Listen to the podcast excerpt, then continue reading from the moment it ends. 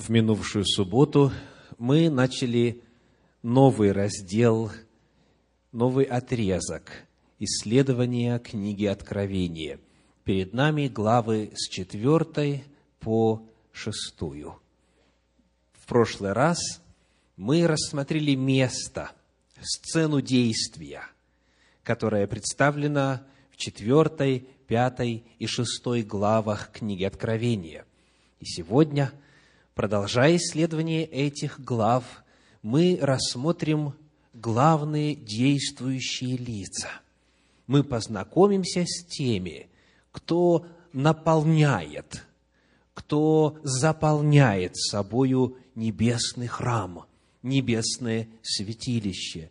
Прошлая проповедь называлась «Откровение небесного святилища». Сегодня проповедь называется «Откровение небесных существ. И мы будем рассматривать те существа, которые менее понятны при их описании в этих главах, чем другие. Сегодня я приглашаю вас вначале прочитать в четвертой главе книги Откровения пятый стих. Откровение, четвертая глава, пятый стих и от престола исходили молнии и громы, и гласы, и семь светильников огненных горели пред престолом, которые суть семь духов Божьих. Вот это первое, что мы будем изучать сегодня. Семь духов Божьих. Кто они такие? Что сообщает Господь вот этим символом, что представляют собою семь Божьих духов. В четвертой главе книги Откровения они упоминаются не впервые. Мы уже встречались с этим образом, с этими словами, буквально в самом начале, в первой главе. Давайте посмотрим на первую главу, стихи 4 и 5. Иоанн семи церквам, находящимся в Асии. Благодать вам и мир от того, который есть и был и грядет, и от семи духов, находящихся пред престолом Его, и от Иисуса Христа, который есть свидетель верный, первенец из мертвых и владыка царей земных. Вот где впервые мы встречаем семь духов. И упоминание их вот здесь, в этих двух стихах, очень многое говорит об их природе. Итак, главная мысль этих прочитанных слов какова? Благодать вам и мир. И появляется вопрос, от кого исходят благодать и мир? Во-первых, от того, который есть и был и грядет. Это кто? Это Бог Отец. Для тех, кто нуждается в удостоверении, читаем из четвертой главы книги Откровения стихи с 8 по 11. Откровение 4 глава, стихи с 8 по 11. «И каждое из четырех животных имело по шести крыл вокруг, а внутри они исполнены очей и ни днем, ни ночью не имеют покоя, взывая «Свят, свят, свят Господь Бог Вседержитель, который был, есть и грядет». И когда животные воздают славу и честь и благодарение сидящему на престоле, живущему во веки веков, тогда двадцать четыре старца падают пред сидящим на престоле и поклоняются живущему во веки веков – и полагают венцы свои пред престолом, говоря, «Достоин Ты, Господи, приять славу и честь и силу, ибо Ты сотворил все, и все по Твоей воле существует и сотворено». Вот эта фраза, который был и есть, и грядет, описывает сидящего на престоле, Господа Бога Вседержителя, Творца всего сущего. Это Бог Отец. От Него исходит благодать и мир. Еще от кого? От Иисуса Христа исходит, об этом говорит пятый стих первой главы книги Откровения, и от Иисуса Христа, который есть свидетель верный, первенец из мертвых и владыка царей земных. Благодать и мир исходят от Бога Отца, от Господа Иисуса Христа. И это пока довольно понятно, правда? Кто еще в мире, кто еще во всей Вселенной может быть источником благодати? Только Бог, только Бог. Никто иной. Он есть источник благодати и мира. И вот здесь, в этих же самых стихах, где говорится о Боге Отце, как об источнике благодати и мира, и о Господе Иисусе Христе, есть еще один источник. Его написан так. Я вновь читаю четвертый стих первой главы книги Откровения. «Благодать вам и мир от того, который есть и был и грядет, и от семи духов, находящихся пред престолом Его». Семь духов являются источником благодати и мира. Упоминание этих семи духов рядом с Отцом и Сыном указывает на их божественную природу. Никто иной во Вселенной, кроме самого Бога, кроме Божества, не может посылать благодать и мир. Потому их статус, статус этих семи духов в четвертом и пятом стихе первой главы совершенно безошибочно свидетельствует о том, что речь идет о разделении ими, этими семя дух, семью духами, разделении ими статуса Отца и Сына.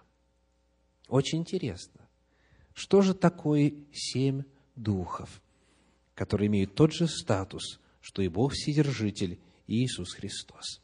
Давайте посмотрим, как эта фраза переводится в разных переводах Священного Писания. В переводе Кулакова – в современном переводе на русский язык есть несколько вариантов этого отрывка. Сказано так. От семикратного духа, духа, естественно, с большой буквы, или еще вариант, духа в полноте проявлений. И ряд переводов следует именно вот такому прочтению. То есть речь идет не о семи отдельных духах, а об одном духе, который проявляет себя семикратно, то есть в полноте. Ибо число семь – это число полноты. В сносочке, которую можно найти в современном переводе Нового Завета, который был выполнен Российским библейским обществом, сказано так.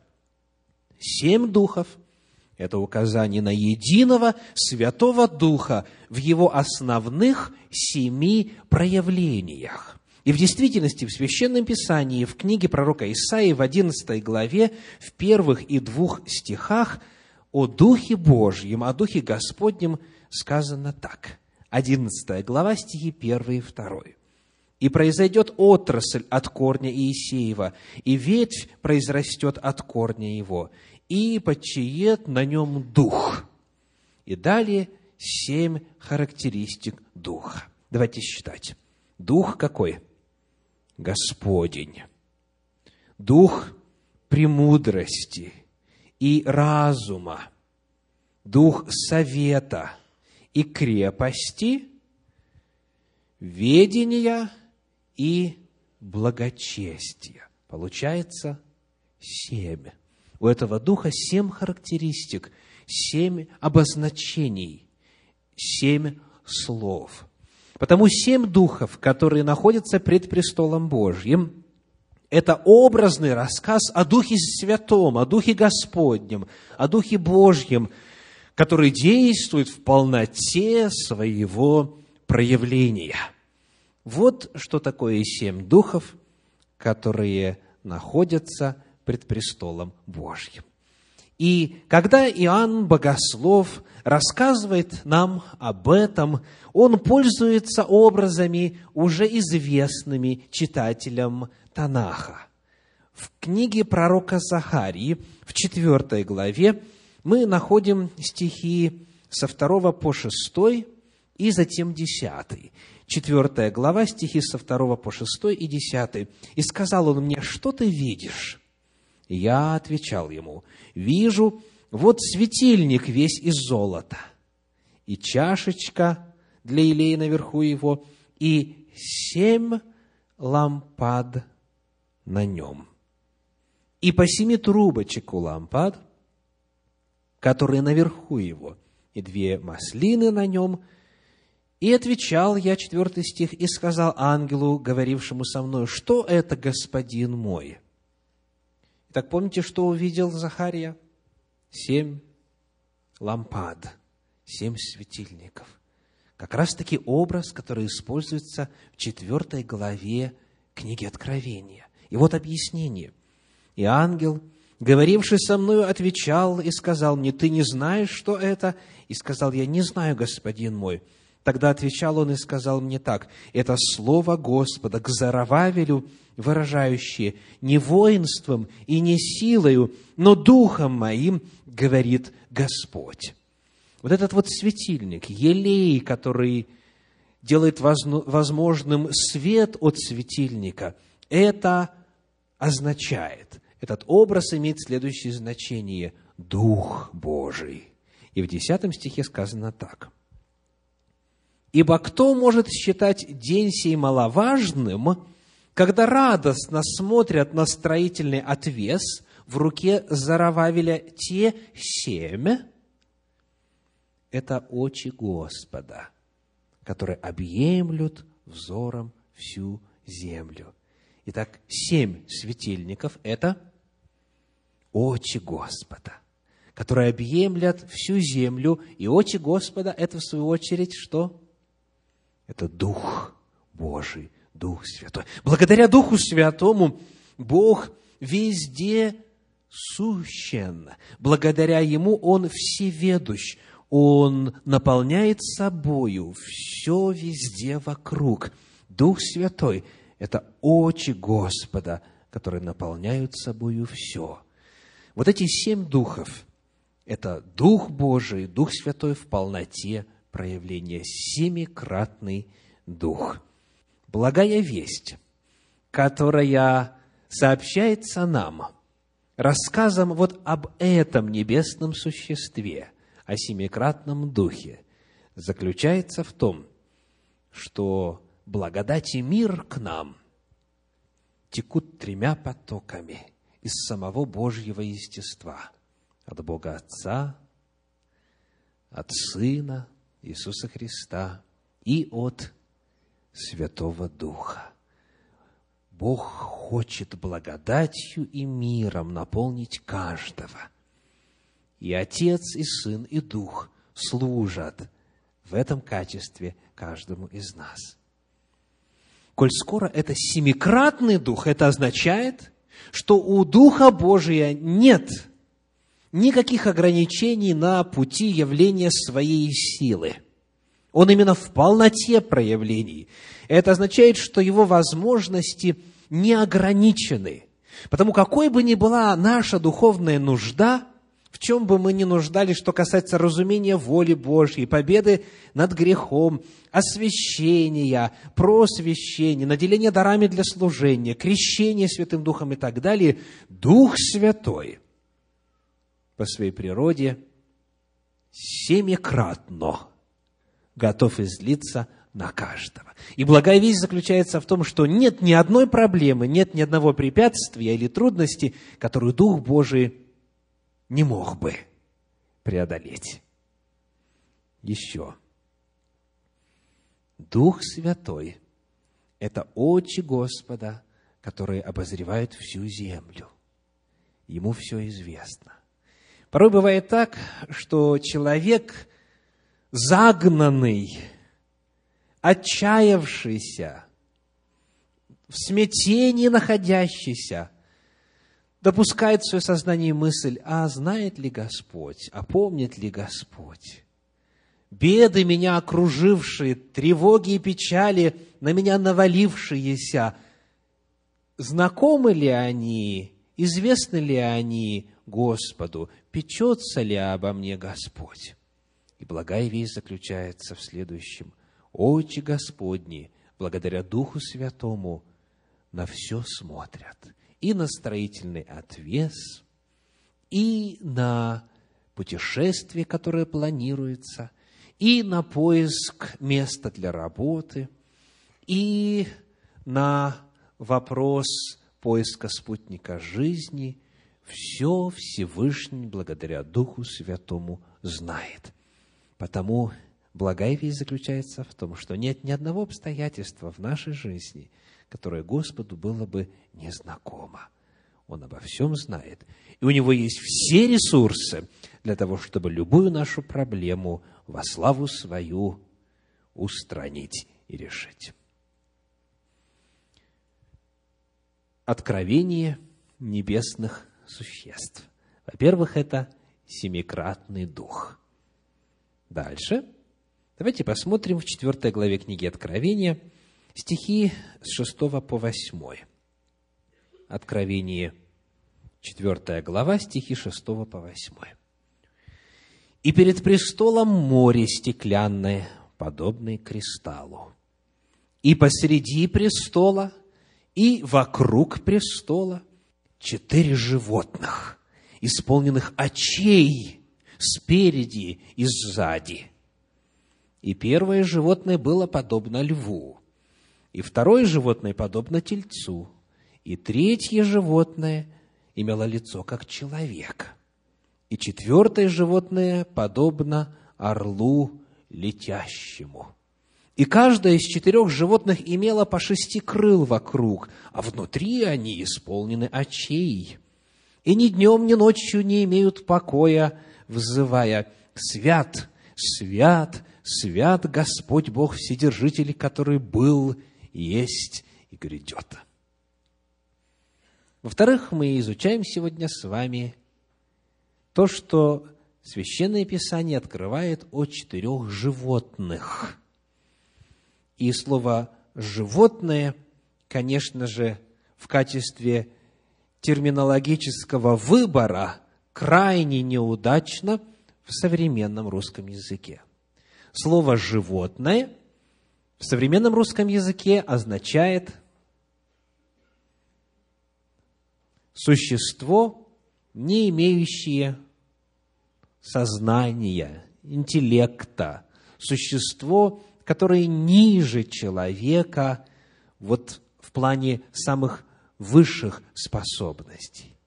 Ну, конечно, раз выглядят как лев, телец и орел, то можно как-то оправдать использование слова «животные». Но там ведь и человек тоже. Правда? Одно-то лицо человеческое, Потому явно, что термин «животные» здесь не подходит. В подлиннике используется греческое слово «зоон», которое означает дословно «живое существо». Четыре живых существа. Вот еще один вид небесных существ, который мы рассмотрим сегодня. И потому современный перевод говорит, и посреди престола, и вокруг престола четыре живых существа. Слово «животное» лучше не использовать, потому что сегодня оно имеет несколько иной смысл.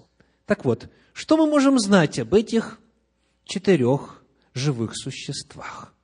Мы уже встречались с ними на страницах Священного Писания. Они довольно подробно описаны в первой главе книги пророка Иезекииля. И мы прочитаем сейчас оттуда стихи с 4 по 10. Иезекииля 1 глава, стихи с 4 по 10. «И я видел, и вот бурный ветер шел от севера, великое облако и клубящийся огонь и сияние вокруг него, а из середины его как бы свет пламени из середины огня» и из середины его видно было подобие четырех животных. И таков был вид их. Облик их был, как у человека. И у каждого четыре лица, и у каждого из них четыре крыла. Ноги их, ноги прямые, и ступни ног их, как ступня ног у тельца, и сверкали, как блестящая медь.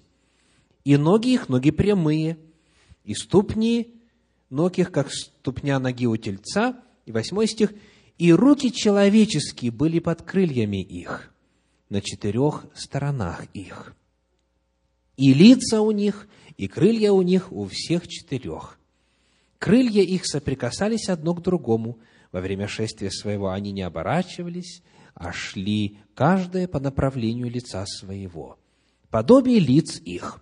Лицо человека и лицо льва с правой стороны у всех их четырех, и с левой стороны лицо тельца у всех четырех, и лицо орла у всех четырех.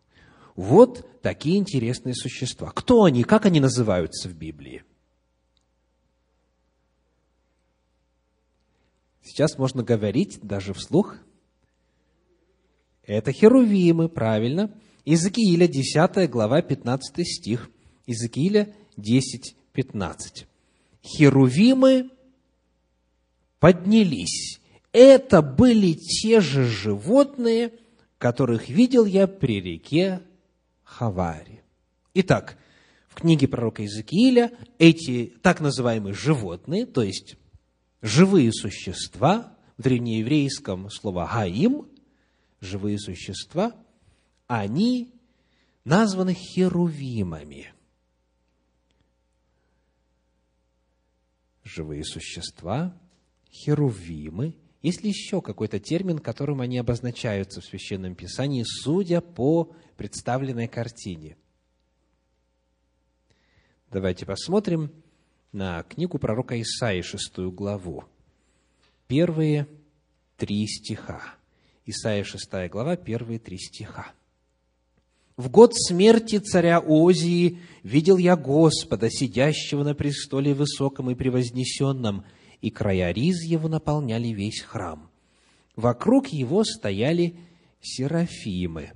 У каждого из них по шести крыл – двумя закрывал каждое лицо свое, и двумя закрывал ноги свои, и двумя летал. И взывали они друг к другу и говорили, «Свят, свят, свят Господь Саваоф, вся земля полна славы Его». С одной стороны, мы находим, что существа, которые видел Иоанн Богослов, подобны существам, которые видел пророк Иезекииль. Четыре облика – и повторяется облик каждого. С другой стороны, эти существа подобны тем, которых видел пророк Исаия. Запомнили ли вы, сколько крыл у херувимов, которых видел Иезекииль? Четыре крыла. А сколько крыл у существ, которых видел Иоанн Богослов? Шесть крыл. И сколько крыл у тех, кого видел Исаия? шесть. Более того, есть еще одна параллель между картиной, которую видел Исаия и Иоанн Богослов, а именно слова, которые произносят эти духовные существа. Троекратный свят. Свят, свят, свят. Говорят серафимы. Поэтому у Иоанна Богослова картина довольно насыщенная. Эти существа описаны и как существа из книги пророка Иезекииля, и как существа из книги пророка Исаии. Это небесные существа, которые находятся у престола Божия. И вот слово «херувимы», что оно означает? В иудаизме традиционно – это понимается как эквивалент арамейскому слову, обозначающему «дитя». То есть слово «крув» в оригинале и множественное «крувим», оно созвучно и этимологически связано слову «дитя» в арамейском языке. Вот значение этого слова. А что означает слово «серафим»? Как говорит энциклопедия – Значение этого термина таково. Серафимы огненные, пламенеющие от корня сараф, что значит гореть, сжигать, обжигать. Потому серафимы – это горящие, излучающие тепло и свет. Вот какие существа явлены были Иоанну Богослову. Четыре животные. Ну и вот вопрос. Скажите, что значит эта картина? Это символические существа или реальные существа? Это образ или действительность? Существует множество попыток отождествить эти четыре животные с разными понятиями и явлениями. Вот некоторые теории. Четыре живых существа – это четыре стороны света. Это символ четырех сторон света.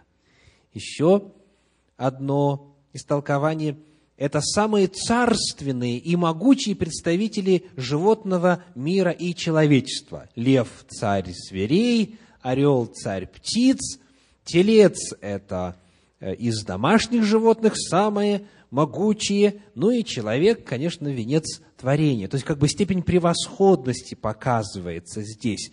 Но вопрос превосходности чего? По-прежнему вопрос остается. Еще одна точка зрения, что это это четыре евангелиста. Четыре евангелиста. И истолкование здесь такое. С древних времен было принято отождествлять четыре существа с четырьмя евангелистами. У Иринея, отца церкви, лев – это Иоанн, бык – это Лука, лев, э, дальше у нас кто идет, человек Матфей, орел Марк. Правда похоже, да? У Викторина и блаженного Иеронима лев – это Матфей, человек Марк, бык Лука, орел Иоанн. То есть видите, что у разных отцов церкви, у разных толкователей разные евангелисты. А как узнать, какой из них на кого на самом деле указывает? –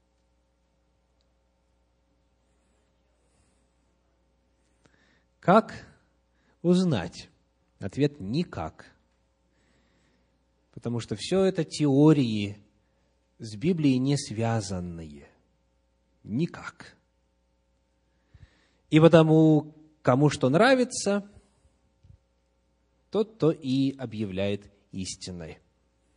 Речь просто-напросто идет о том, что в небесных просторах есть особые духовные существа.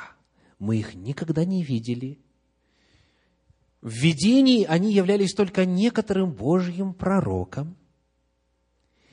И они представляют собою то, что происходит возле Божьего престола.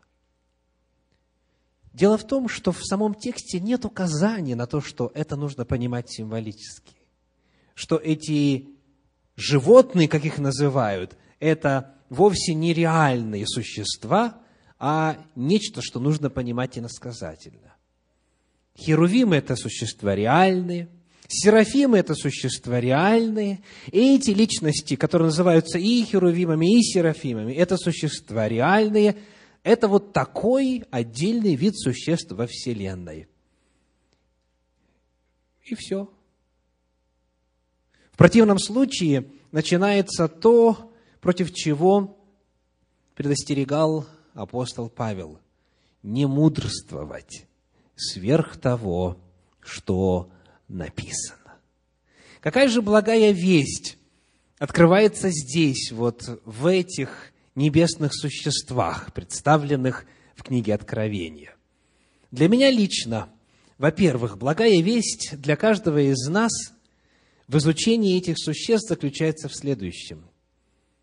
На небе точно не будет скучно. Потому что там есть существа, о которых у нас даже понятия нет.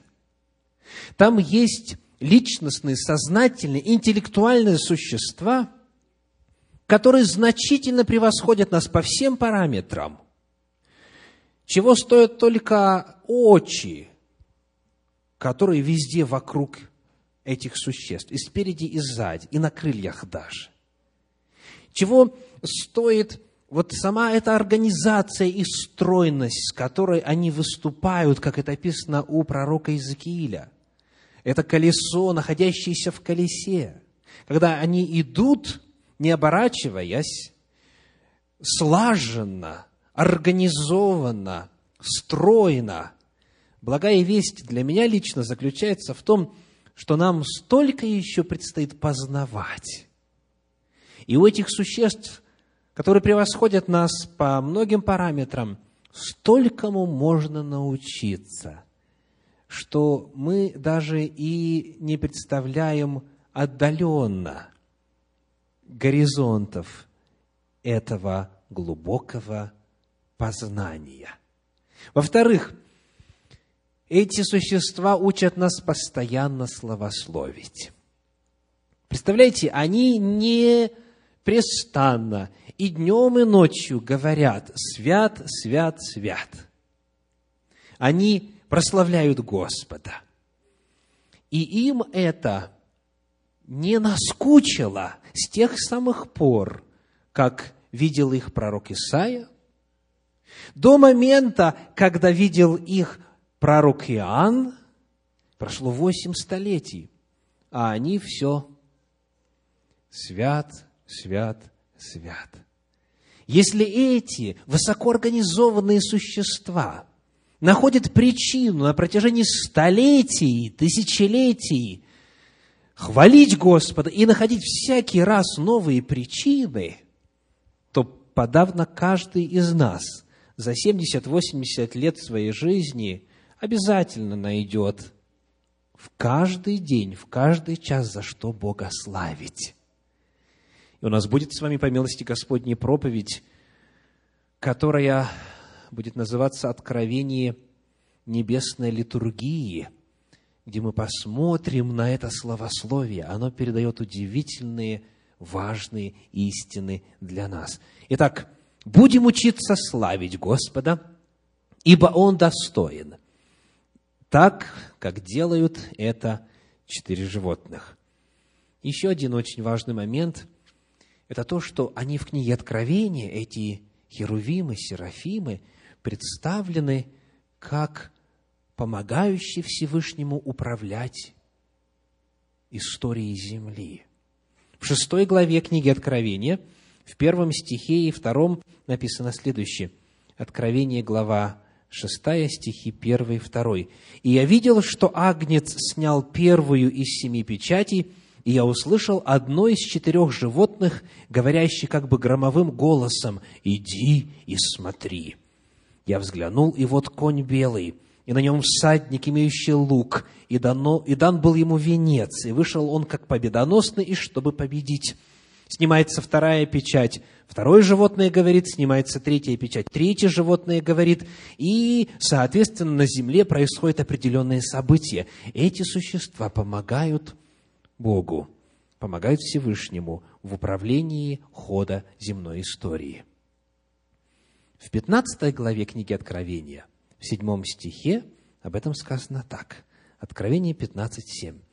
И одно из четырех животных дало семи ангелам семь золотых чаш, наполненных гневом Бога, живущего во веки веков. Они вовлечены в процесс возмездия, в процесс наказания. То есть благая весть в откровении этих четырех живых существ заключается в том, что рядом с нами невидимо обычному оку совершают свое служение по управлению историей, по защите верных, по наказанию нечестивых, могущественные, превосходящие наше разумение существа. Мы с вами в надежных руках. Мы с вами окружены и защищены, если мы находимся на правильной стороне в борьбе между добром и злом. И, наконец, сегодня в проповеди Откровения небесных существ. Последняя группа Они описаны в четвертой главе книги Откровения, в четвертом стихе. Откровение 4, 4. «И вокруг престола двадцать четыре престола. А на престолах видел я сидевших двадцать четыре старца, которые облечены были в белые одежды и имели на головах своих золотые венцы. Немного об этих существах мы с вами уже говорили на минувшей неделе на мини-церквах, потому сегодня я не буду обстоятельно раскрывать смысл этого образа, представленного Иоанну. Но, тем не менее, давайте зададим вопрос. Что означает слово «старцы»? 24 старца. Какой образ у вас в сознании рисуется? Группа седовласых, бородатых и, соответственно, белого такого вот морщинистого, при том еще вида существа. Ну, старец есть старец, что здесь можно добавить? Так? Однако в подлиннике, в греческом, используется слово, которое звучит так. Пресбутерос. Пресбутерос. Знакомо звучит, правда? Отсюда в русском языке слово пресвитер. Пресвитер. Давайте посмотрим на наших пресвитеров. У нас их пять в Центре Духовного Просвещения. Вот они, старцы, пресвитеры. Это слово обозначает не столько возраст, сколько положение. Это слово переводится как «старейшины». Старейшины, не старейшие, а старейшины, пресвитеры. Как переводит современный перевод Российского библейского общества, и вокруг престола еще 24 престола, на престолах сидят 24 старейшины. Это же самое слово используется в седьмой главе Евангелия от Марка, в первых пяти стихах, где говорится о предании старцев. Марка, седьмая глава, первые пять стихов. Предание старцев, то есть религиозных вождей в том контексте. Это люди, которые обладают властью, которые совершают служение, которые в духовном отношении имеют вес. Итак, вот кто такие эти старцы, точнее, старейшины. Какова их природа, каково служение, которое они совершают. Об этом мы говорили уже с вами на мини-церквах. Я из пятой главы книги Откровения прочитаю коротко только лишь десятый стих. Десятый стих. «И соделал нас царями и священниками Богу нашему». Это слова 24 старейшин. Они есть священники. Это личности, совершающие священнодействие. Они служат Господу в Его святом небесном храме, в небесном святилище. И их 24. Почему? Потому что именно таким было число руководителей особых священнических черед – которые установлены еще со дней Аарона, когда Господь повелел построить святилище на земле. 24 священнических череды. Для тех, кто конспектирует, запишите, пожалуйста, первая книга Паралипоменон, 24 глава, стихи 1, с 5 по 7 и 18 с 19. 1 Паралипоменон, 24 глава, стихи 1, с 5 по 7, 18 и 19. Там описывается, как все священники были разделены на 24 череды, и в каждой череде была своя группа. Они по очереди приходили служить в его храме. И еще очень интересно, что в следующей главе, в 25 главе, первой книги Паралипоменон, вновь для тех, кто конспектирует, это стихи 1, 7 по 9 и 31, 1, 7 по 9 и 31, было 24 группы уже других людей, священников, которые по очереди совершали славословие. Они служили в храме Божьем и прославляли Господа. Чем занимаются эти 24 старца? Они славословят. Они прославляют Господа в Его святилище. Потому перед нами описание священнослужителей, священнодеятелей, которые совершают служение в небесном святилище. А кто же они по природе, по своему естеству? Откуда они появились там на небе и какова их конституция, внутреннее устройство? В самой книге Откровения – у нас есть только косвенные свидетельства. И эти косвенные свидетельства говорят следующее. Давайте вернемся к четвертому стиху четвертой главы книги Откровения. «И вокруг престола двадцать четыре престола, а на престолах видел я сидевших двадцать четыре старца, которые облечены были в белые одежды и имели на головах своих золотые венцы. Скажите, о ком в книге Откровения говорится о том, что они сидят на престоле? Вот помимо этих. Верно, мы это уже изучали. Третья глава, 21 стих. Откровение 3.21. «Побеждающему дам сесть со мною на престоле моем, как и я победил и сел со отцом моим на престоле его». То есть, по книге Откровения восседают на престоле побеждающие – то есть люди, люди, одолевшие грех, люди, победившие дьявола, люди, которые одержали победу в духовной брани. Это первое указание на то, что эти 24 старца – это по природе своей люди. Дальше, еще один очень важный момент. Белые одежды, где еще используются в книге Откровения? И для описания кого? Давайте посмотрим на третью главу книги Откровения, стихи 4, 5 и 18. 4, 5 и 18. Впрочем, у тебя в Сардисе есть несколько человек, которые не осквернили одежд своих, и будут ходить со мной в белых одеждах, ибо они достойны. Побеждающий облечется в белые одежды. Стих 18. «Советую тебе купить у меня золото огнем очищенное, чтобы тебе обогатиться, и белую одежду, и так далее. Этот образ систематически появляется в книге Откровений для описания праведных. То есть это вновь люди, которые обрели белую одежду. Ну и, наконец, венцы. Где еще в книге Откровения? У кого встречаются? Венцы. Вторая глава, десятый стих, Откровение 2.10. «Будь верен до смерти», конец десятого стиха, будь верен до смерти, и дам тебе венец жизни. В третьей главе, одиннадцатый стих, «Се гряду скоро, держи, что имеешь, дабы кто не восхитил венца твоего». Вы знаете, что в подлиннике есть два слова, которые переводятся как «венец» или «корона».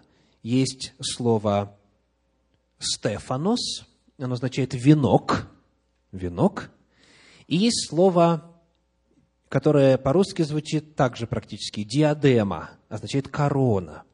Так вот, в подлиннике и во второй главе, и в третьей главе, и в четвертой главе для обозначения этого венца используется одно и то же самое слово. Слово «стефанос» – «венок». Это третий указатель на то, что это вновь люди. «Будь верен до смерти, и дам тебе Стефанос, дам тебе венец жизни». То есть эти 24 священника – эти 24 старейшины – это человеческие существа. Как же они оказались там на небе? Ну, для некоторых вопрос странно звучит. Где же еще находятся умершие праведники, как не на небе? Правда?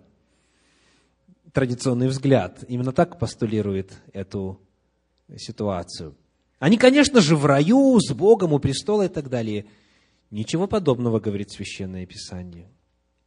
Книга пророка Даниила заканчивается такими словами. Даниила, 12 глава, 13 стих. Даниила 12, 13. Вот что про этого праведника написано. «А ты иди к твоему концу и упокоишься, и восстанешь для получения твоего жребия в конце дней».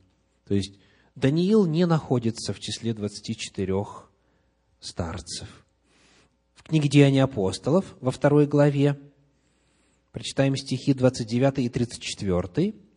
«Мужи, братья, да будет позволено с дерзновением сказать вам о праотце Давиде, что он и умер, и погребен, и гроб его у нас до сего дня». 34. «Ибо Давид не вошел на небеса». В числе этих 24 праведников нет и Давида также. Потому Библия описывает здесь особую группу. 24 старца – которые должны были на небе как-то оказаться, не в результате своей смерти, а каким-то иным путем. И в Библии есть очень немного информации на эту тему, но тем не менее два отрывка нам раскрывают суть. Первый из них – это Евангелие от Матфея, 27 глава, стихи с 51 по 53. Матфея, 27 глава, стихи с 51 по 53. Сказано так – и вот завеса в храме раздралась надвое, сверху донизу, и земля потряслась, и камни расселись, и гробы отверзлись. И многие тела усопших святых воскресли, и, вышедшие из гробов по воскресении его, вошли во святой град и явились многим. Были люди, святые, которые воскресли вместе с Иисусом Христом. Второй отрывок, который помогает нам понять исследуемую тему, это послание апостола Павла Ефесянам, 4 глава, 8 стих. Ефесянам 4, 8.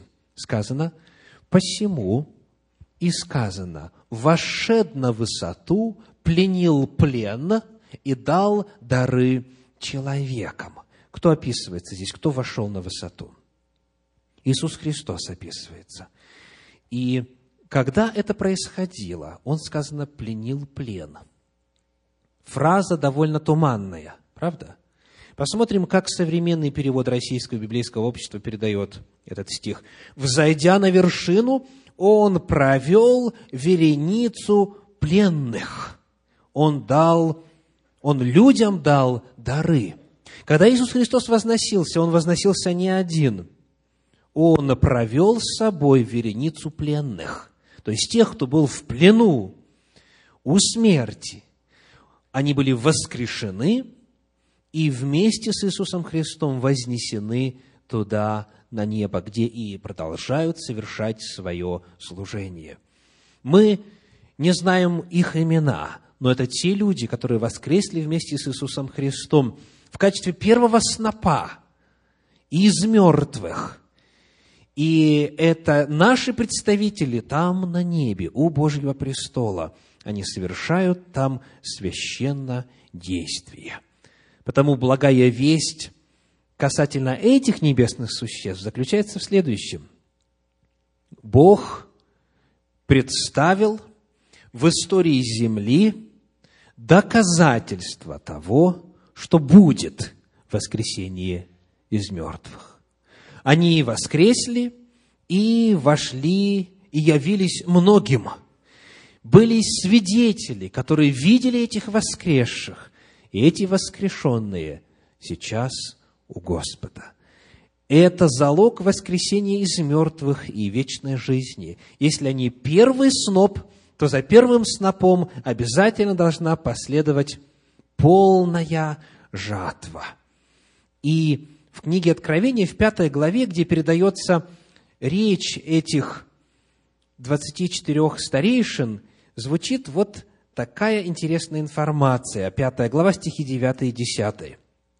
«И поют новую песнь, говоря, «Достоин ты взять книгу и снять с нее печати, ибо ты был заклан, и кровью своей искупил нас Богу из всякого колена и языка и народа и племени, и соделал нас царями и священниками Богу нашему, и мы будем царствовать на земле».